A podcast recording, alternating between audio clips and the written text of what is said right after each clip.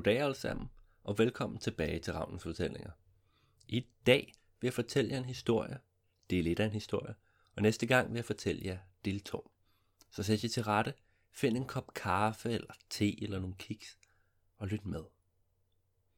Rustmåne, del 1. Bip, bip, bip. Det var ikke nogen god lyd. Johanna skyndte sig at tjekke alle de mange blinkende lys, og ganske rigtigt, der var en, der blinkede rødt. Den venstre motor var ved at gå ud, og frygten fyldte Johannas sind.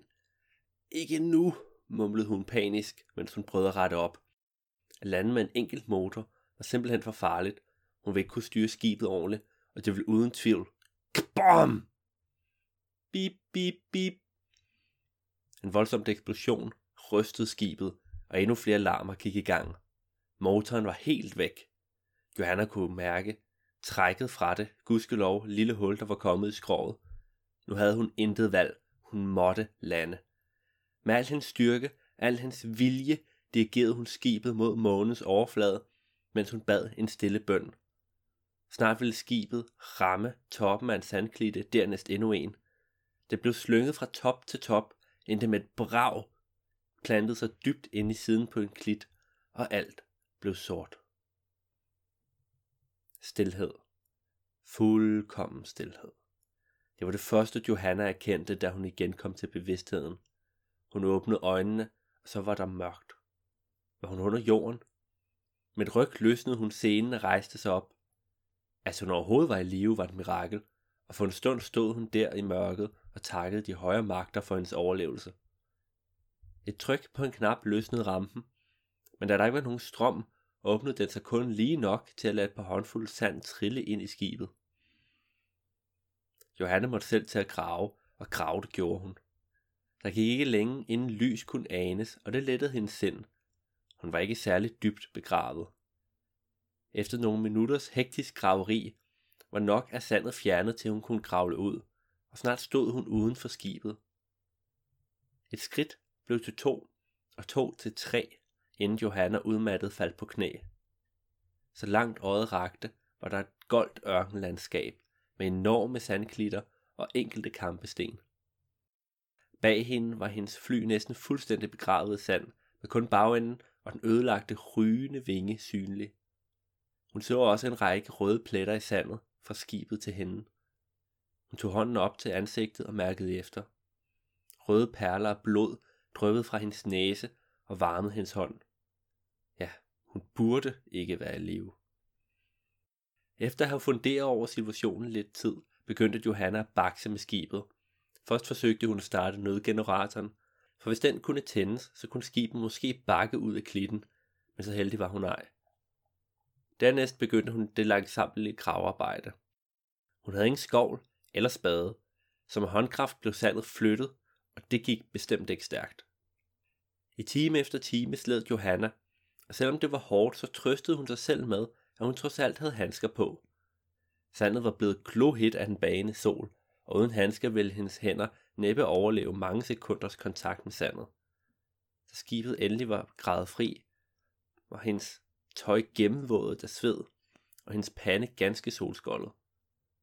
Johanna gik ind i skibet, tog sig en ordentlig tår vand og lagde sig derned på gulvet.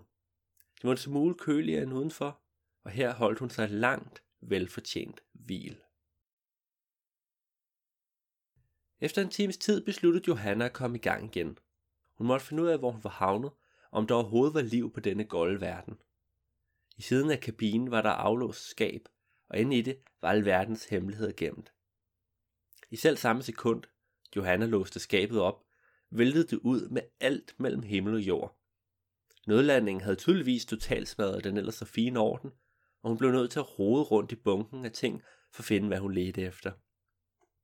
Diamanter, gyldne mønter, malerier og meget mere blev skødesløst kastet til side, for hvilken værdi havde de, hvis Johanna ej slap væk herfra. Endelig hævde hun en stak kort frem og lagde dem ud på gulvet. Det var lang tid siden de sidst havde set dagens lys, men uden strøm kunne det navigerende intergalaktiske kosmossystem, forkortet NIX, ikke bruges, og så måtte man jo ty til de gamle metoder. Det ene kort efter det andet blev nærstuderet, og fortvivlelsen sne sig langsomt men sikkert ind på Johanna. Planeten var ikke tegnet på kortene. Hvordan kunne det lade sig gøre? Hun kunne se de planeter, hun havde besøgt før, og nogenlunde aftegne den rute, hun havde fløjet, så den burde bestemt være afbildet på bare et af dem. Ville Nix kunne vise, hvor hun var landet? Ja, det vidste hun ikke. Hun havde for vane at slukke for systemet og flyve frit rundt efter sit eget humør. Et faktum, hun ærede sig betydeligt over nu. Suk. Hun tog en dyb indånding. Det vigtigste lige nu var, at hun bevarede roen og lagde en plan. Først lavede hun en grundig inspektion af skibet, for at bestemme præcis, hvor meget der var skadet. Og det så ikke godt ud. Halvdelen af den ene vinge manglede, der fra der, hvor motoren havde siddet. Skroget havde taget skade flere steder og skulle lappes grundigt, hvis det skulle kunne holde til noget som helst. Derudover var den eksterne antenne forsvundet, nok under den voldsomme landing. Selv hvis Johanna kunne få startet nødmotoren og sende et SOS-signal, ville det ikke kunne nå ud over planetens atmosfære uden denne antenne. Så alt i alt skulle Johanna bare lige finde en kompatibel motor, en langdistanceantenne, samt materiale til at fikse skrovet og bygge en helt ny vinge. Suk. Efter den militære demotiverende inspektion, pakkede Johanna en rygsæk med proviant, værktøj og diverse overlevelsesudstyr. Hun måtte rejse ud til fods og se, om hun kunne finde civilisationen, eller det mindste andre nedstyrtede skibe, hun i så fald kunne plyndre for brugbare genstande. Efter at have ventet nogle timer, og erkendt, at solen til synligheden ikke flyttede sig hen over himlen, kørte Johanna sig klar til sin ekspedition. Hun havde håbet på at gå, når det var blevet en smule køligere. Sådan skulle det ikke gå. Med rygsækken på ryggen og dække for hovedet trædede Johanna ud i ørkenen, i håbet om, at denne pilgrimsfærd i sidste ende ville redde hendes liv. Op og ned af klitter turen gik, og snart var hun langt væk fra sit skib. Der var stadig intet nyt i syne, og hun kastede et blik tilbage. Hun havde intet valg. Hvis hun blev i skibet, ville hun til sidst dø af sult. Nej, selvom varmen fik sveden til at drøbe fra hendes pande, selvom solens stråler fik hendes hud til at krakelere, selvom det eneste hun kunne se var sandklitter, så langt øjet rækte, så måtte hun fortsætte. Og fortsætte, det gjorde hun. Hjælp. Hjælp. Johanna kunne ikke tænke på andet. For der gået en time, en dag, en livstid. Hun vidste det ikke, for omgivelserne ændrede sig aldrig. Man kunne følge hendes fodspor i sandet i milvis. Der var ingen vind, ikke engang en brise til at køle hendes pande. Og skønt sveden fordampede lystigt, var det ikke nok. Varmen åd grådigt alt hendes energi og styrke, og snart føltes hvert skridt så tungt, som var hendes ben af bly. Hjælp mig. Johanna gik op af endnu en klitte. Det var den højeste klitte indtil videre, og bag de højeste klitter ligger de dybeste dale. Dette var ingen undtagelse. Her fra bjerget sand syntes vejen mod bunden uendelig lang, og Johanna brugte en stund til at samle hvilken lille mængde styrke hun havde tilbage. Det var bare ikke helt nok, for skønt det først gik skridt for skridt nedad, så var hun snart så udmattet, at hendes bevidsthed begyndte at vandre. Hun tænkte på sit liv, på alle de ting, hun havde set og oplevet, og på sin familie, hun aldrig skulle se igen. Hun havde håbet snart at vende hjem og leve sin sidste tid blandt dem. Hun havde svoret, at det ikke ville knække hende. Og det havde det jo heller ikke. Nej, her ved foden af klitten accepterede Johanna sin skæbne. Hun havde levet livet fuldt ud, og nu, nu var hun klar til at dø. Hun kollapsede af udmattelse og landede i sandet, men i stedet for det bløde, brændende underlag, hun havde forventet at møde, var det hårdt og nærmest køligt. Hendes fald lavede en lyd, der mindede om, hvis man slår på en tom tønde. En ganske ukarakteristisk lyd for sand og lave. Inden hun nåede at tænke nærmere over det, gav underlaget efter, og hun faldt halvanden meter ned. Og med et brag landede hun i en kølig, mørk tunnel, og slaget slog hende helt ud. Da hun endelig kom til bevidstheden igen, kæmpede hun sig op og stå, og undersøgte forundret sine omgivelser.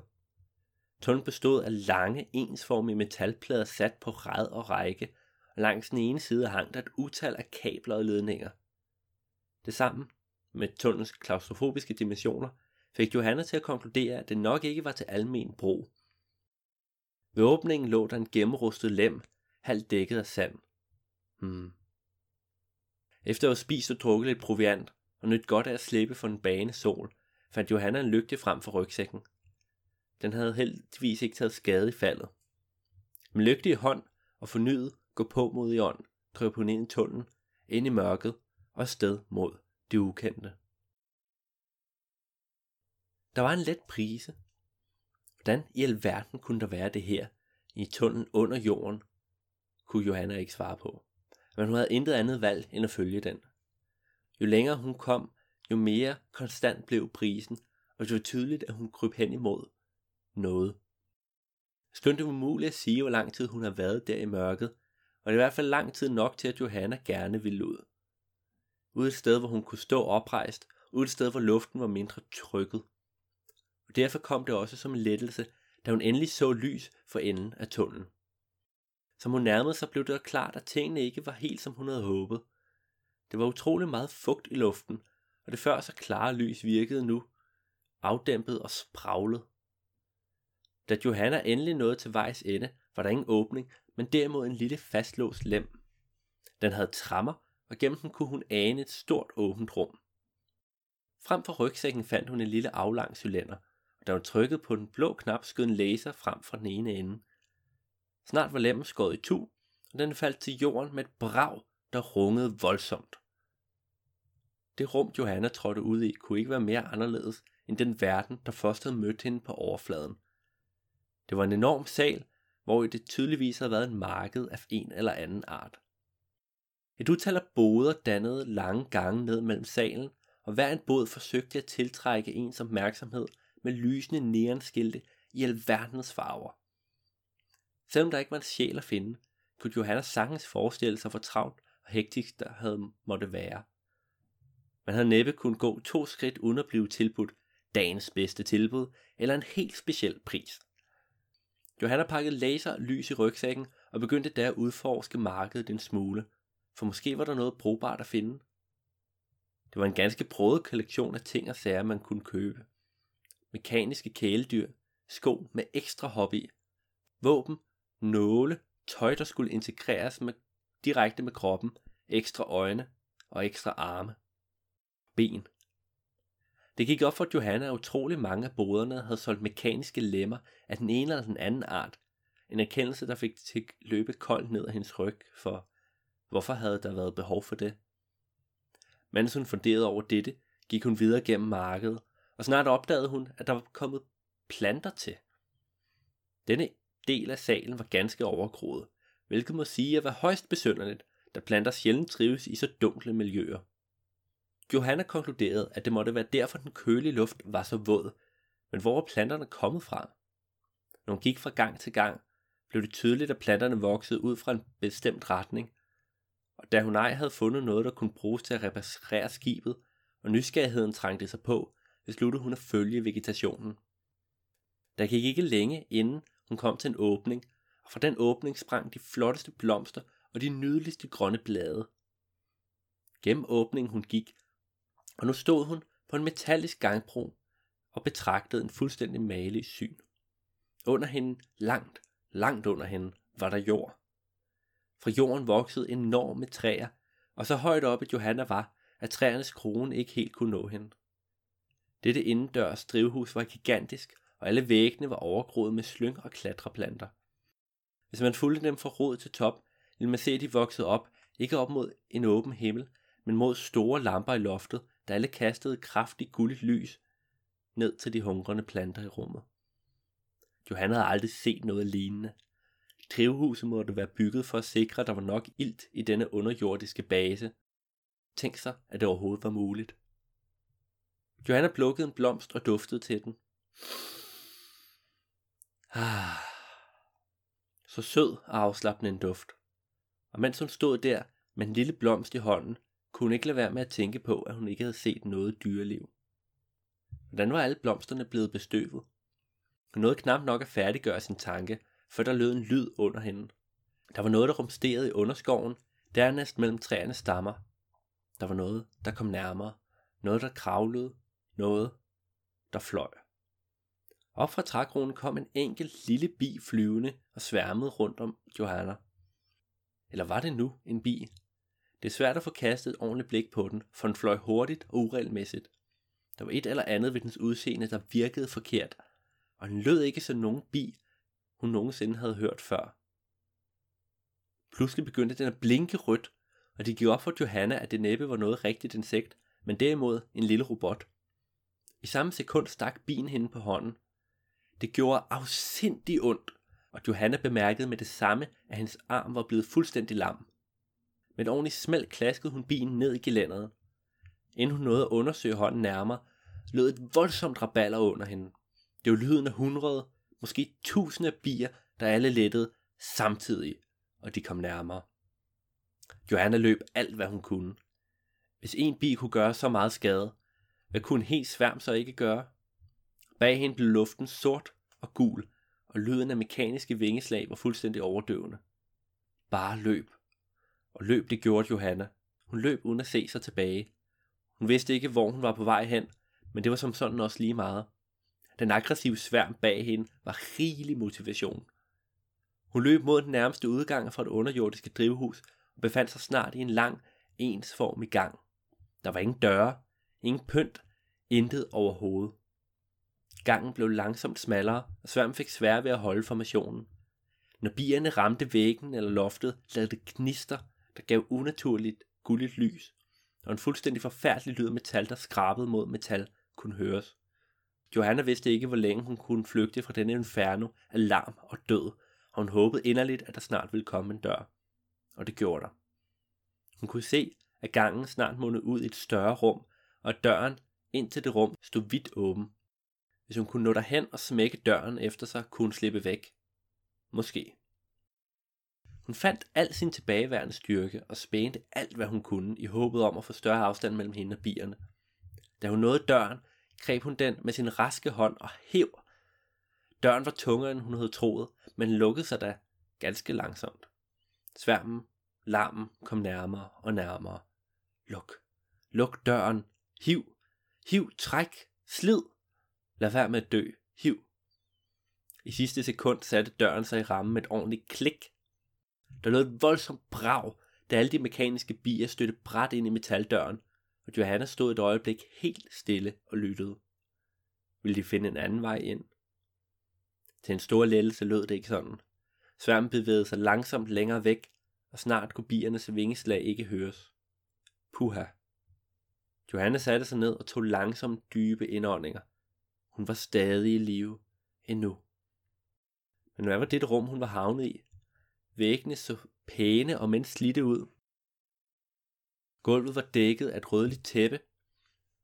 Rundt omkring hende var der stole og sofaer med i revet betræk, og Johanna fik nærmest følelsen af at være gået ind i et hotel. Også her føltes luften underligt fugtig og kold på samme tid, og lugten ganske ulidelig. Der var lugt af vand og svamp, lugten af forrådelse og lugten af noget andet. Lugten skar i næsen, og skønt Johanna på ingen måde ønskede at finde ud af, hvor stanken kom fra, så havde hun intet valg. Der var ingen andre veje end fremad. Hun skulle lige til at rejse sig, da der kom et ordentligt ja i hendes venstre arm. Det var ikke et ja af smerte, men mere en slags krampe. Hele armen foldede sig ustyrligt sammen, hver en muskel spændte, som den aldrig havde spændt før, og det burde gøre ondt, men det gjorde det ikke. Johanna kunne ikke mærke noget overhovedet. For hende føltes det stadig som om armen var lam, som den havde gjort fra det sekund hånden blev stukket af bilen.